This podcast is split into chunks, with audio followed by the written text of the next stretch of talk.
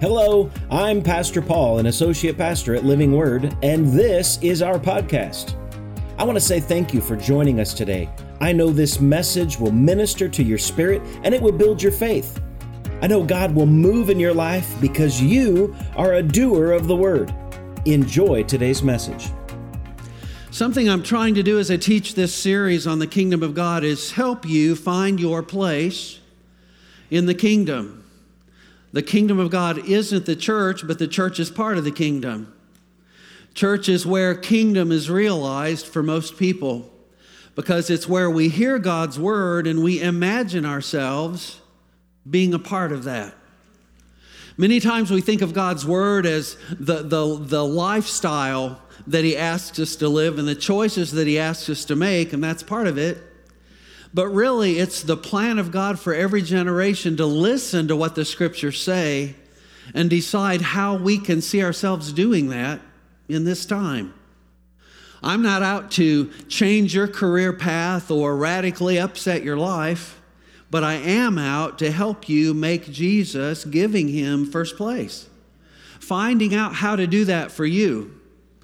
I wouldn't want to be your counselor to do that because you already have one. He is the Holy Spirit. The Holy Spirit can show you adjustments and changes to make, but unless we hear what it is God's after, we really have no clue that He even wants to use our life. But you are here for His purpose more than you know right now. And the more we hear God's word and we ask Him, the more we're going to find out how we fit into that. What I know about the promises of God is, is simply this the more we are a part of His kingdom, the more the benefits of the kingdom come into our life. One of the things Jesus taught greatly was stewardship because his, his father is standing guard over the family. The family being uh, the entity of the kingdom, the, the, the body of Christ, the people of the kingdom. And the Heavenly Father wants to see everything come together for his children in the end times. We're going to see that in the Word today. God has a special anointing for us to live right now, to be more an exception to what's going on in the world than we have ever thought possible. If the world continues to spiral down in discord and disunity, the body of Christ will come together more. And when we come together more, we know the power of unity is a, a vehicle for God's promise to come to pass. So the more we individually give up our personal self for the person of Christ Jesus, the more we come together with Him, the more we're going to see that come to pass. Well, I want to point out some things in, in Scripture. Jesus in Matthew 13 is teaching a series of parables, seven parables called the parables of the kingdom. I believe it's incredibly important for us to understand how they apply to our time. Every generation can look at these parables and find ways to live for Jesus in their generation. But we may be among the last to see earth as it is. Scripture teaches that. Many churches today are not teaching anything about that, but the scripture tells us the world will go out of control and God's people eventually will go up and be jettisoned out of here in something called the rapture. Many today say that's too hard to believe. For me, it's easier to believe all the time because things just seem to be radically a mess and the world needs saving more than it's ever needed saving. When we look at what's going on, the world is divided, not just a nation, not just churches and people and families. Everything has divided every kind of way. When COVID started, the Holy Spirit spoke to me that the devil was out to divide every righteous relationship, and I have seen him run roughshod over, over people trying to just create separation and rift and anxiety and stress and uh, everything that causes people to want to not be together. But we're pushing back because the kingdom of God's not about individuality and being apart. It's about being called together into one body who is the person of the Lord Jesus Christ. That means a body that when we are apart gives us a benefit of anointing. Anointing is God rubbing off his favor on you because you choose to be near him and close to him. So the more we hear His word, the more we should expect His anointing, His power, His authority, His blessing to be in our life. But when we don't want to be a part of Him, we should not look for too much of that to happen.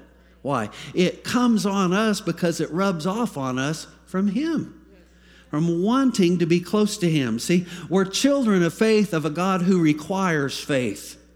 So to be close to the Master, we, we choose that by faith and say, I want to live my life in closeness with the Word of God, the Word of truth, what God's saying, and see where I fit in. Because somehow we fit. I, am out for this year to, to become a church that has 100% fit. That means everybody finds a place. I'll tell you something about a place. When, when I first went to work for a company years ago, I jumped in with the position they had open for me. Over time, I worked myself into my place. And I found what it was, and I, I liked the place I was meant to fit best of all. And I kept finding, well, this is okay, this is a little better, this is a little better still. But when you get in your fit, there are a lot of phrases for this. You get your groove on. that would be one. That's kind of old timey, but uh, you find your place and there's nothing like it. Now, I'm going to tell you something that's happening to believers today. If they've not found their place, they're going to feel more restless all the time. There's going to be an increase of anxiety there's going to be a sense of fear of what's coming on the world will come on the believer. There's going to be this soul searching that happens that I call the dealings of God because He's trying to show us to make adjustments to be a part of what He's doing so we have our sense of security. It's very hard to call ourselves people of faith if we're not secure in our relationship with the Master. So, what a church should be doing, in my opinion, what we are doing is making adjustments, the adjustments necessary for anybody and everybody to find a place. Church is not only about spiritual things,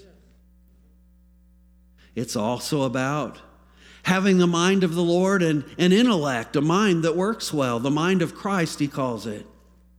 In other words, having our thinking renewed by the Word of God so we make decisions that defy logic sometimes, but so do the results.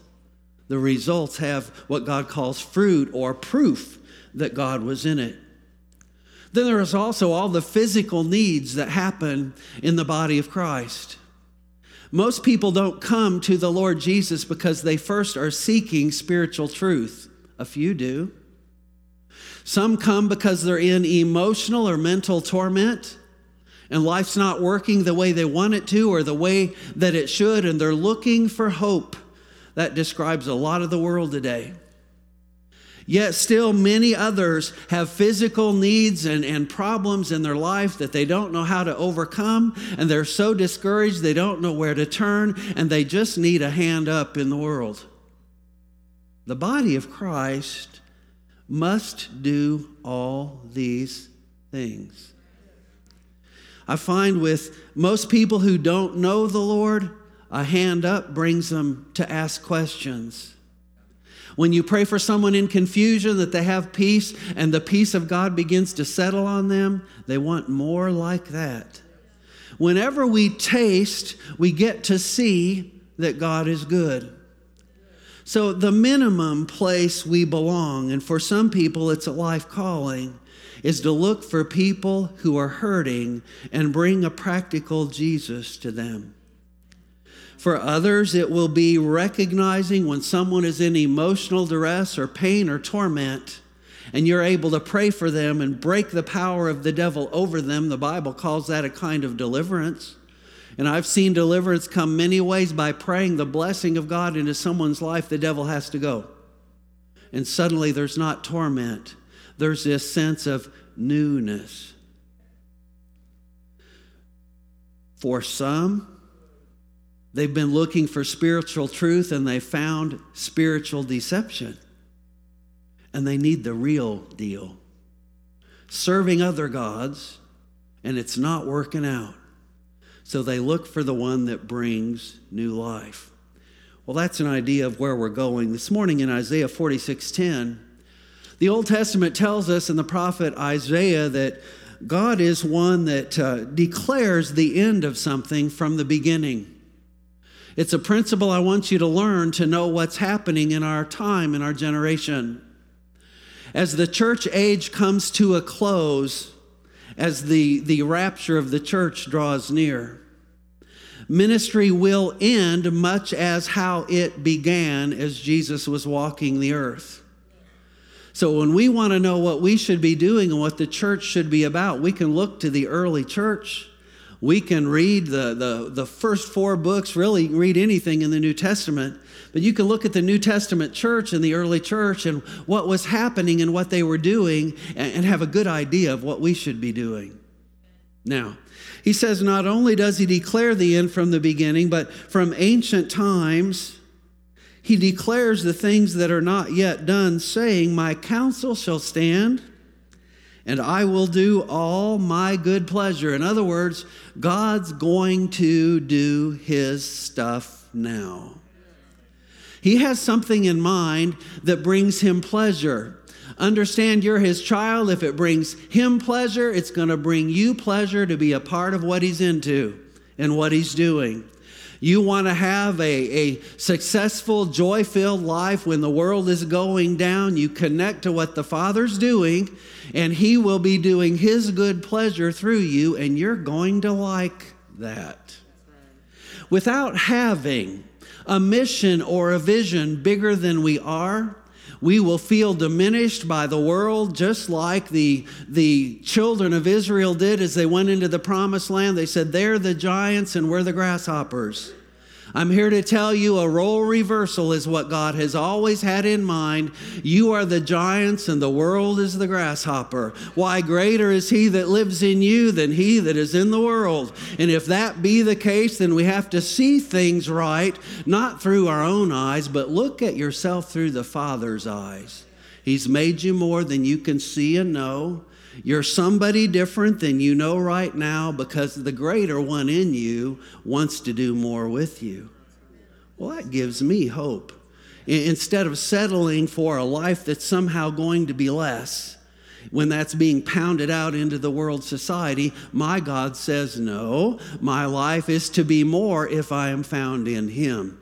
Now, that makes me happy. Jesus revealed the end of the church in the beginning of the church. And I'm going to point out more and more about that as the weeks go on. This is Matthew chapter 4. It says from the beginning uh, uh, the, of the time that Jesus began to preach, he said, Repent, for the kingdom of heaven is at hand. He started preaching at the beginning of his, his message that there was a need for repentance because the kingdom of heaven was at hand. He was talking about himself. He was saying, I am here as a representative of heaven. Turn from darkness, turn from your wickedness. Something of that must be working in every believer in the house this morning. Because for us, we need to recognize there is a turning away from some things that causes us to draw nearer to the Father. And today's not first about that, but I must mention that because for us to enter into kingdom principles, we have to live a life that we are face to face looking on to Jesus as the author of our life, the author of our faith, and the finisher of those two things. He wants to carry us to the finish line, to a victory, to win this race He has put us in, and the race is to complete His mission. It isn't to see how healthy we can be at 100, it's how much can we do before we're gone for Him. Now, and Jesus walking by the Sea of Galilee, this is the beginning of his, his ministry, really. He's looking for people who would be disciples. And he's looking for fishermen. Now, he said he saw two brothers, Simon and Peter, and, and Andrew, his brother, casting a net into the sea, for they were fishers. And he said unto them, Follow me, and I will make you fishers of men. He's recruiting them into a purpose. When we come into the family of God, the way we know we're in the family is we are in the family business. We have a purpose. We have a plan. Today, I believe that the Holy Spirit will loose upon you an anointing to learn more about that for you and your house. The Holy Spirit will be your counselor to know how to more securely ground yourself in what is the Father's will for this time.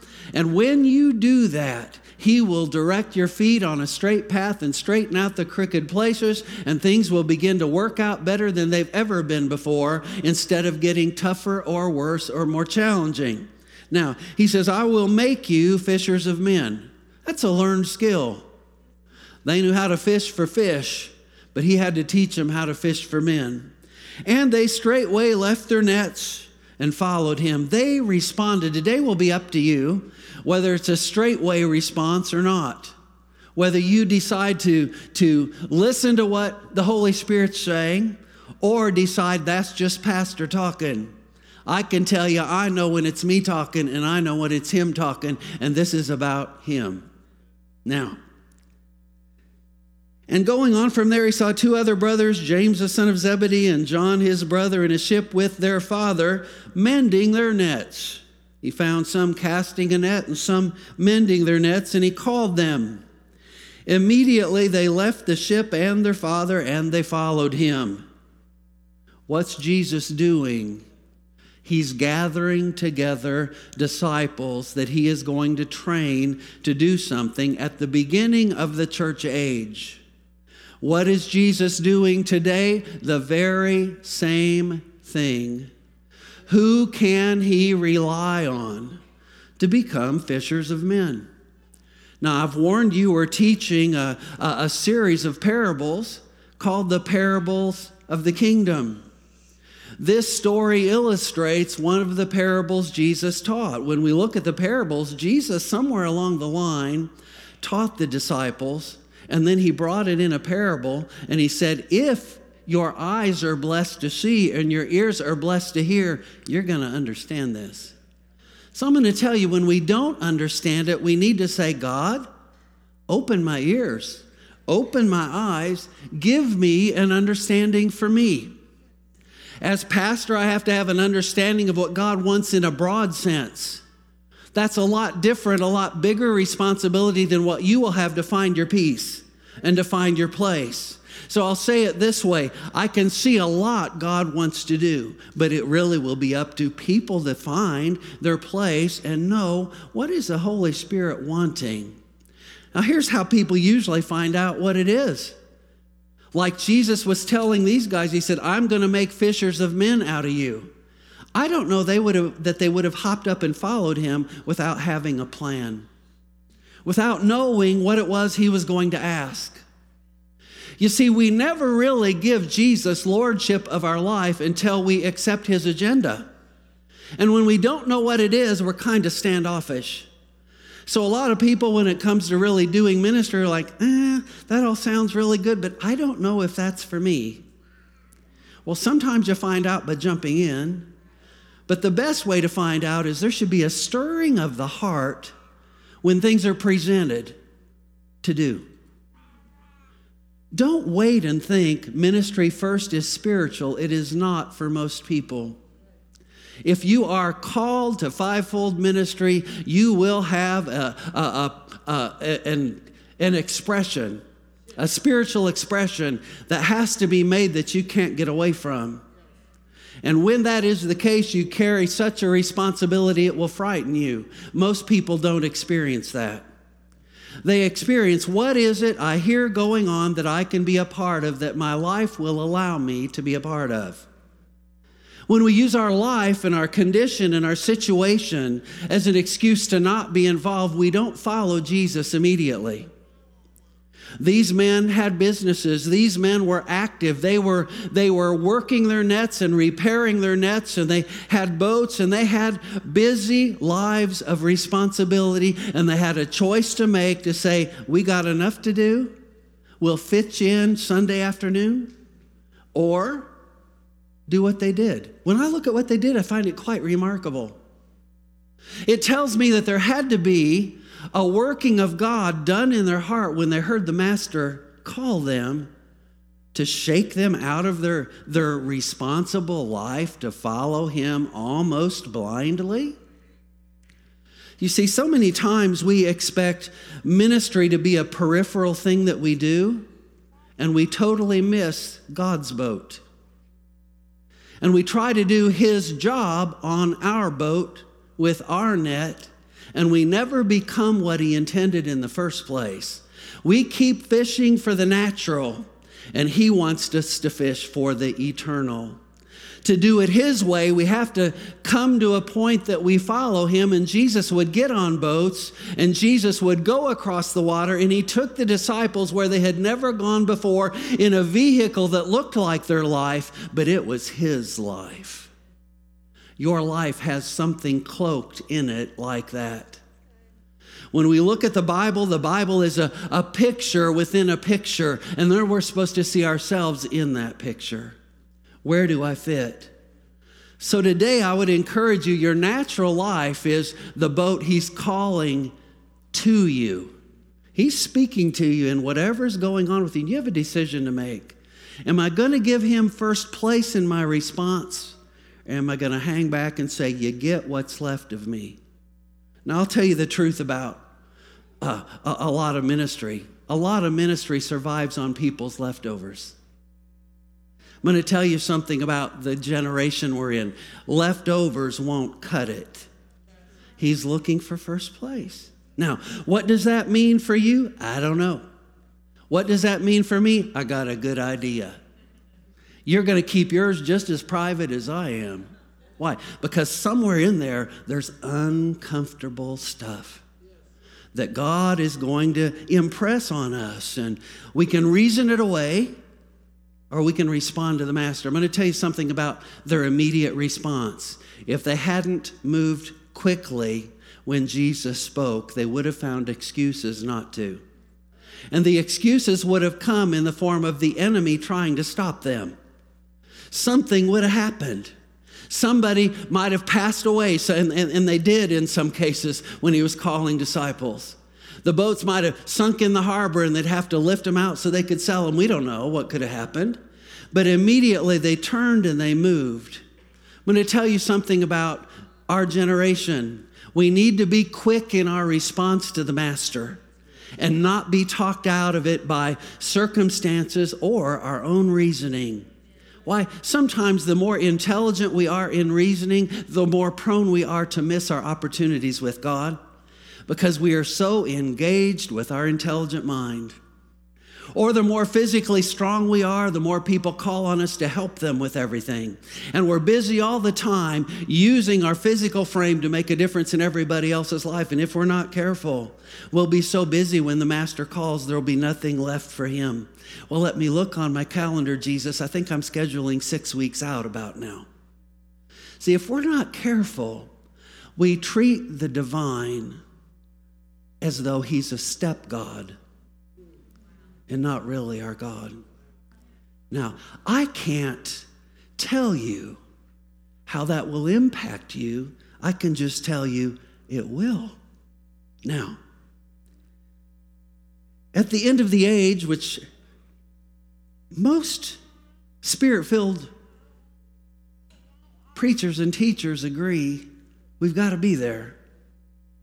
At the end of the age, Jesus, by the prophet Isaiah, will be doing the same things he was doing in the early church at the end of the church age.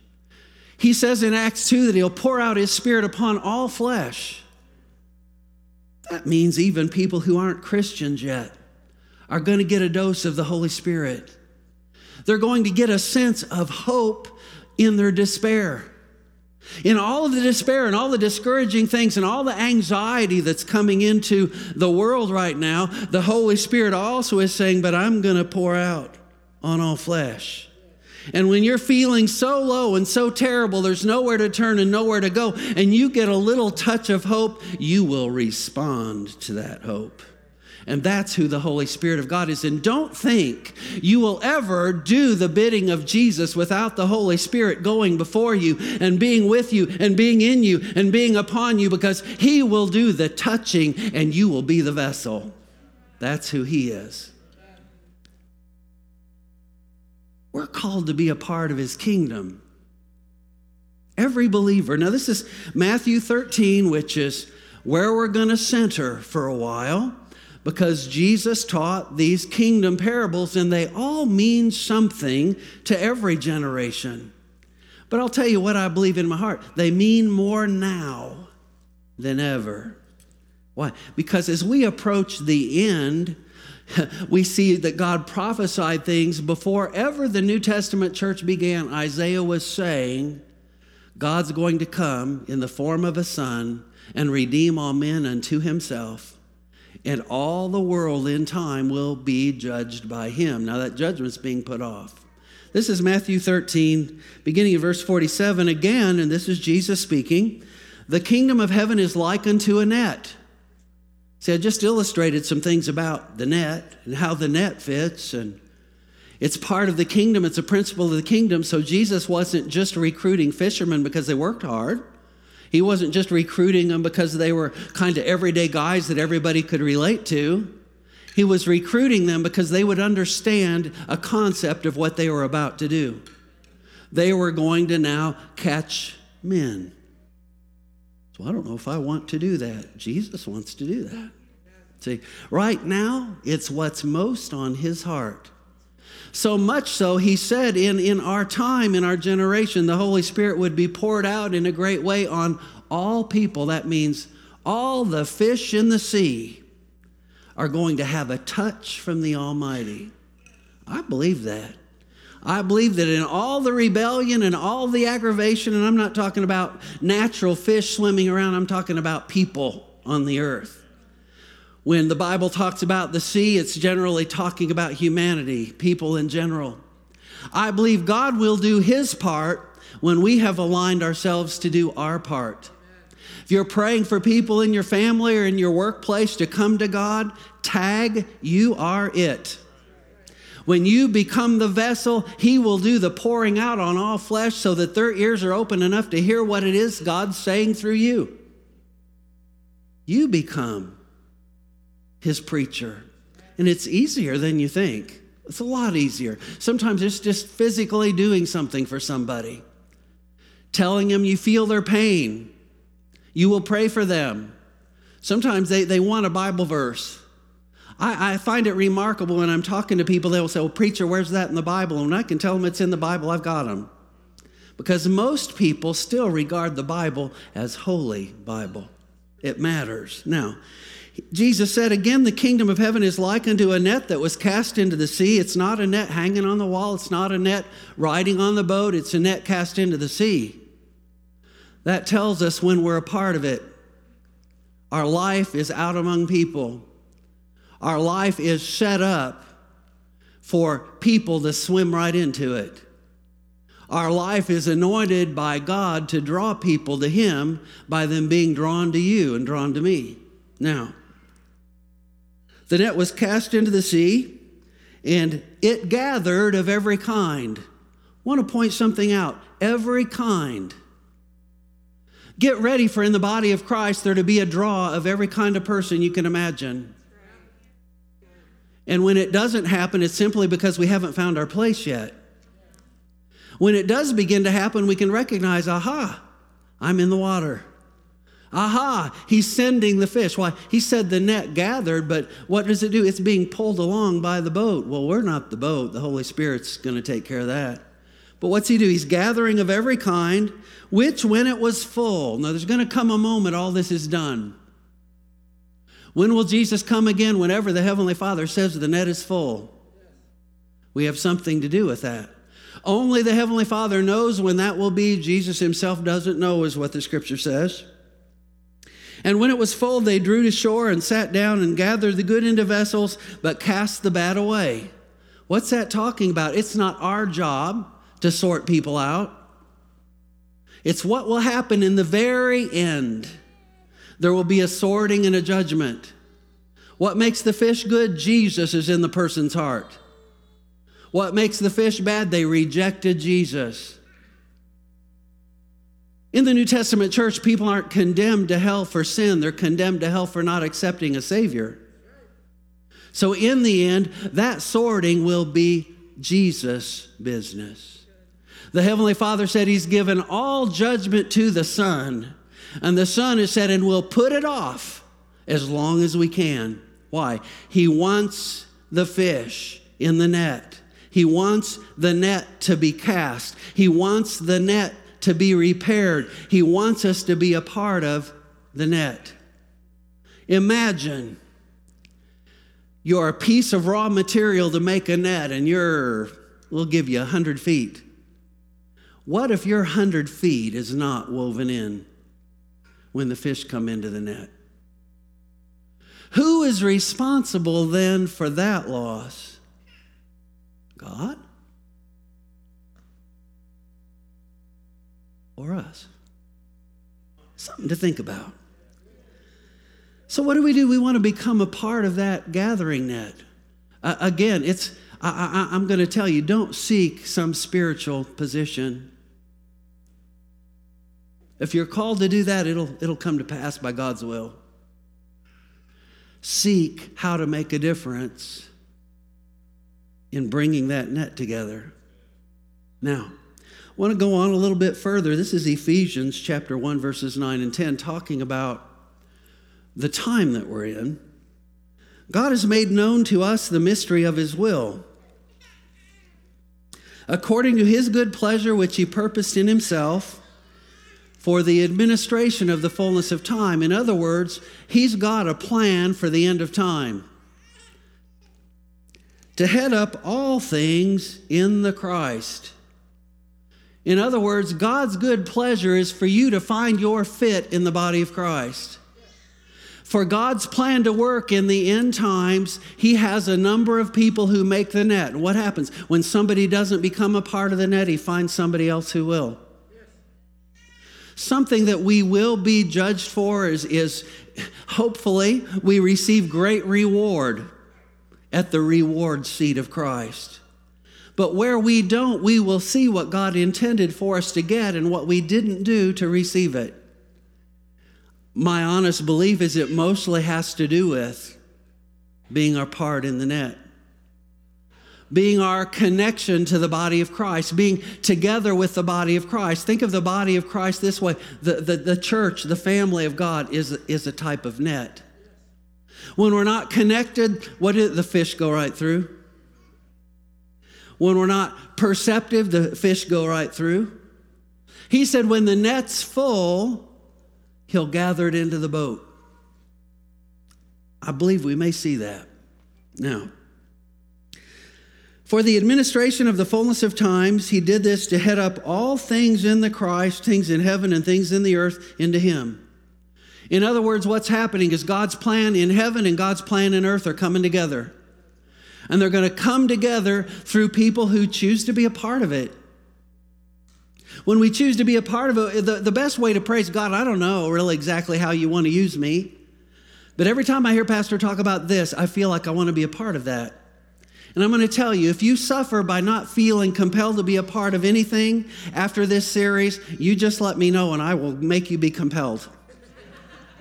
I will help you. Why? Because when you get to heaven, your reward will have been told you what it could be. And see, when we get there, sometimes we don't think about what's really happening at church when we hear the word. We're being challenged by God to be a part of His reward plan for all eternity. We get rewarded for doing what He most wants to have done in the earth. It isn't first about how much great spiritual knowledge you have. You can have a whole lot of it and not be a part of the net. You can be an island unto yourself. You can be a starving Christian that way. There will be people that get to heaven that knew a whole lot about God, but they never did anything to be like Him. He wants us to be like Him. Now, Jesus' return will be like the season of His ascension. As I point out the beginning of Jesus' ministry, I'm going to point out the end of His earthly ministry.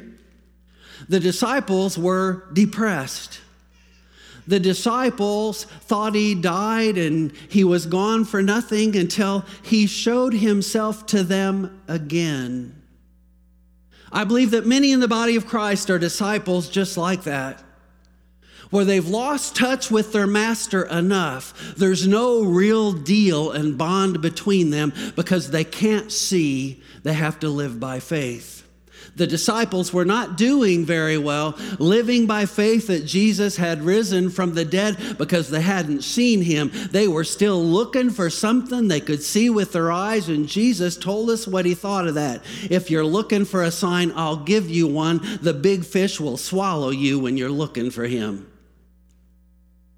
But they were moping, they were depressed. Why? They weren't doing what the master said.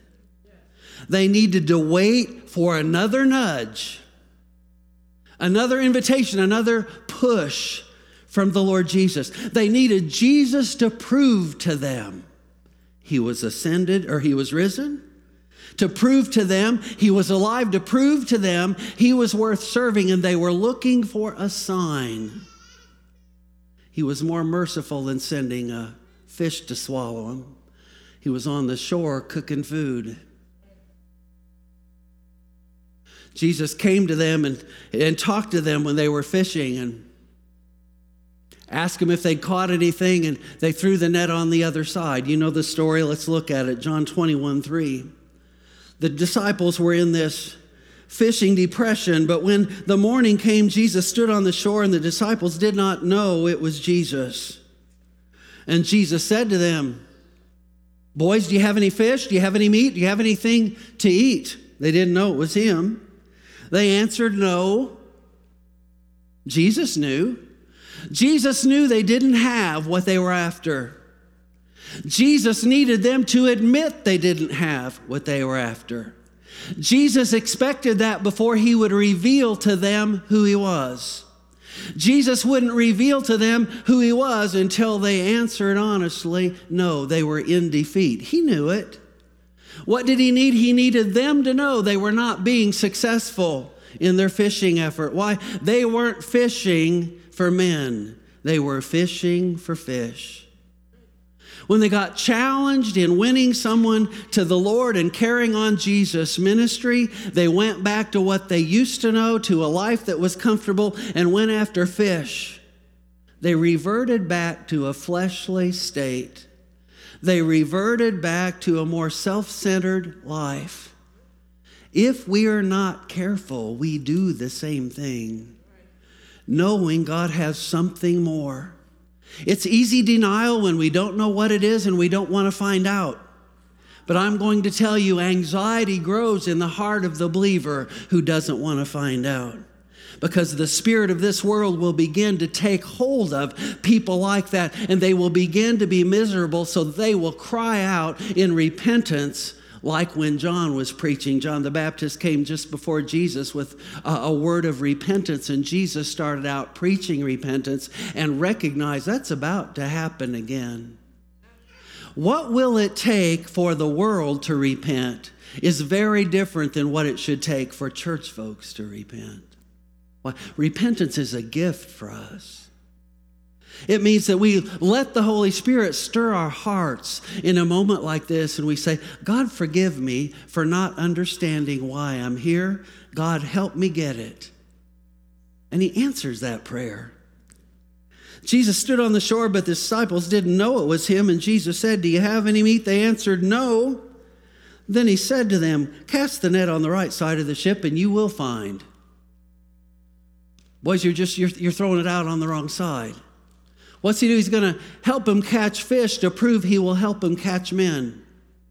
While he's about to ascend, recognize this is a moment before Jesus' ascension. This is the moment before the church's ascension. There is a parallel. What is it Jesus wants to do? He wants to anoint us to catch men. What? I didn't come into the body of Christ for this assignment. That's not what Jesus says. he tells us what's our assignment. Now, cast the net on the right side. They cast, therefore, and now they were not able to draw it for the multitude of fishes. Now their catch was bigger than ever before. They had to be kind of close to the shore because Jesus is talking to them from the shore. They weren't way out, they were on their way in in defeat. They were on their way in thinking it's all over for us. If you're not careful, that feeling will come upon you that is on the world. It's all over. Who cares anyway? What difference can I make? We tried our best. I've tried to win this person. I've prayed for that person. I've tried to be a witness at my job. What good has it done? But then Jesus, in the person of the Holy Spirit, shows up on your boat by your invitation and says, Cast it over here. They could have said, Who is that dude on the shore anyway? Wanting fish. He's probably wanting a handout, and we don't have any. Thoughts were going through their mind. Reasons to not do it were going through their mind. Do you know when they found out who it was? Was after they caught the fish. When we want to see Jesus in our life in a greater way and we can't see him, he's there. When we expect something from him we don't have, he has it for us. When he asks for something from us that we don't have, his instruction will bring it into our hands. I want you to understand something about God's principle of blessing His children. He's looking for our hands to be in His business so that He can fill our hands with what we need. This fishing story is, is not how they would live out their lives catching more fish. But it got him through the moment, and it gave Jesus uh, what he asked for when they brought fish to shore. He's already cooking and had the fire going. He was there to take care of them, even if they didn't catch any fish. But he wanted them to remember who he had asked them to be fishers of men. What would they do again? They would leave those boats again, I believe, in the hands of capable people to work them. I, I, believe that what happened on their fishing boats after that is they learned how to cast on the right side. When they weren't catching any, they probably knelt down and said, God, show us what to do because our bosses, the apostles, are making a living by our catching fish so they can catch men. I want you to understand the anointing in this picture. It's not just the apostles catching men. As much as I want everybody to catch men, not everybody is going to go do that and become a net to catch men one on one. Some were casting, some were mending, some were driving the boat. But there was all these activities that came together to accomplish the kingdom business. When they got to shore, suddenly they recognized Jesus. He wasn't hiding himself from them. Suddenly, they're taking part in his fishing activity, opened their eyes to who he was, and they remembered we've done this before with the master. And he taught us by fishing how to get men. I can guess what the sermon's going to be about when we eat fish with Jesus around that fire when we get there. And they were excited to get there to see what would the master say next. And what he said next was, Tag, you're it. Now you understand the anointing of God comes on you when you do what I ask you to do. Not when you run from it, not when you hide from it, not when you stay in depression, but when rather you do something. Understand what they were thinking in their mind when they were casting the net. We got to make a living. They were back looking at how are they going to make a living without working with the master day to day. Somehow Jesus had a way of causing fish to spit up gold coins and anything else they needed, they seemed to receive. And all of a sudden they're thinking, we can't do that by ourselves. And they were right about that. But what could they do? They could engage in what God wanted and He would bless the work of their hands. Let's say something about ministry this year as I, I, I, close. And this is the middle of a series. And I don't know today, I, I, as much as I would like to just have an altar call and pray for everybody, I, am going to ask you to enter. I'm, I'm going to pray a different prayer. Some of you be uncomfortable with it. That you come into the dealings of God for you.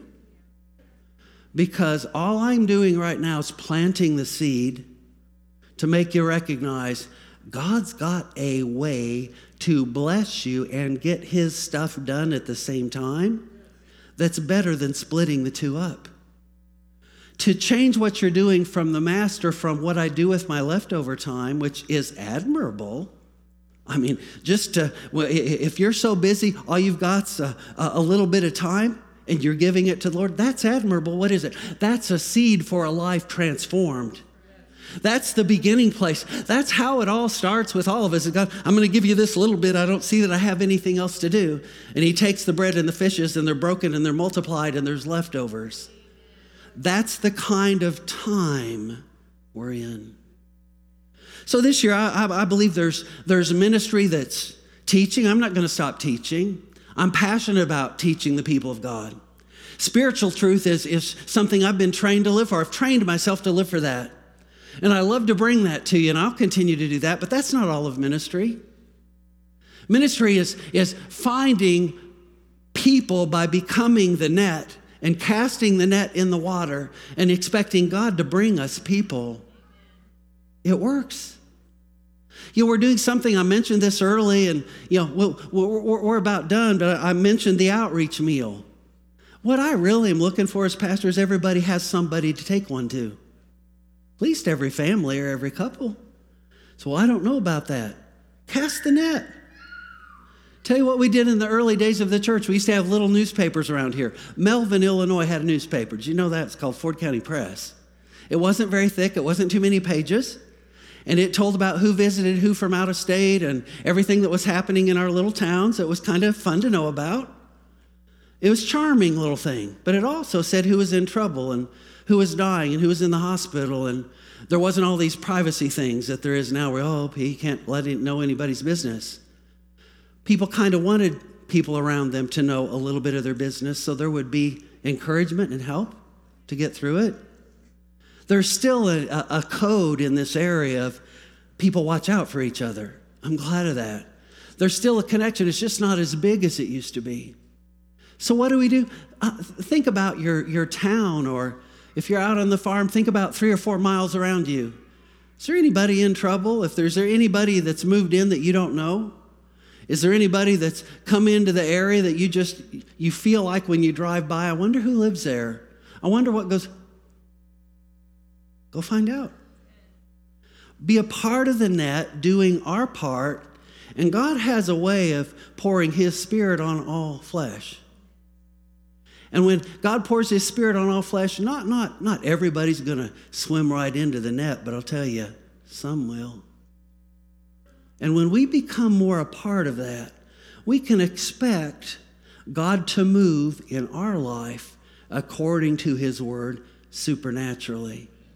You have a choice to make either to continue a, a, along a, a path that I want to please God, but I don't know how, or accept how today. The how is not requiring you to be greatly spiritual. The how is not even requiring you to be intelligent more than everyone else. The net requires a physical presence in someone's life, an availability and openness, an honest approach to someone else, and you'll probably see a result. It's amazing to me we live in a place where simple things work. The universal love language of central Illinois is good food. Everybody likes it. More recipe books have come out of this region probably than anywhere in the world because anybody that cooks good wants everybody to know they cook good. and everybody shares those things. And we get together and have dinners around those things and ask who made that and what is in it? Then we can decide can i have more of that by what's in it and who made it? Understand what god's doing before you get to people. He's priming them to receive his love language through you whatever you choose to do. When he's pouring his spirit out on all flesh it includes you it includes you in a way that you become His expression to people around you. This year, my heart is when I look at ministry within our church, half of it's centered on reaching people, half of it's centered on growing disciples. I heard the Holy Spirit say to me some years ago, He said, you, have taught the people enough. It's time to teach them to engage to do. Why? I believe we hear so much spiritual truth, we get on spiritual overload. I'm going to tell you how you fix spiritual overload. You do some of those things.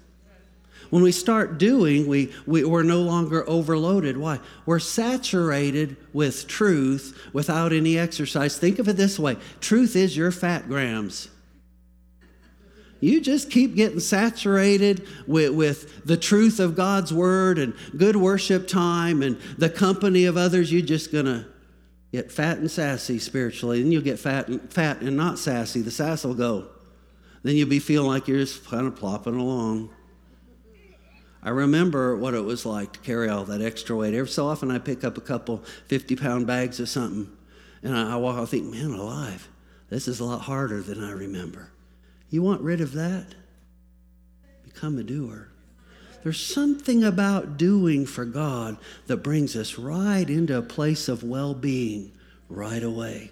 And He wants us to have that because when you feel good toward God, you will feel good about your life of faith and your expression and your prayer and your crying out to Him. Heavenly Father, thank you for this family that you've raised up. In the middle of Illinois, Father, thank you that you've raised up a family unto you that you call your body. Heavenly Father, in my spirit, this is a year of great expectation for your church. A year like nothing else that we've ever seen before. A year where we cross a threshold into what it is you've asked us and called us to do in this season. That Father causes us to win men and women, to win people to you. Heavenly Father, will not be content until we engage ourselves in your business. Father, stir in us the dealing of your Holy Spirit to find our place, a place that will challenge us but bring joy, a place that will stretch us but bring us into greater, greater strength and power in you. Heavenly Father, I thank you when we pray, we'll pray with a greater authority because we have more of a reason to pray, more of a mission to live, more of a focus than the problems going on around us. Father, we'll focus our eyes on what you say we should be looking to by faith to win others. And Father, our vision will be transformed. Father, I thank you that depression will go, oppression will go. In Jesus' name, anxiety will go, and we will rise up as the people of God in the earth to be strong strong and stalwart ones, mature in the word, mature in faith, to see the greater works that Jesus said we would be here to do, and to, Father, walk by faith and not by sight. We are your strong family. We have your DNA all the way through our being, Lord Jesus. Our heart's desire is to be like you.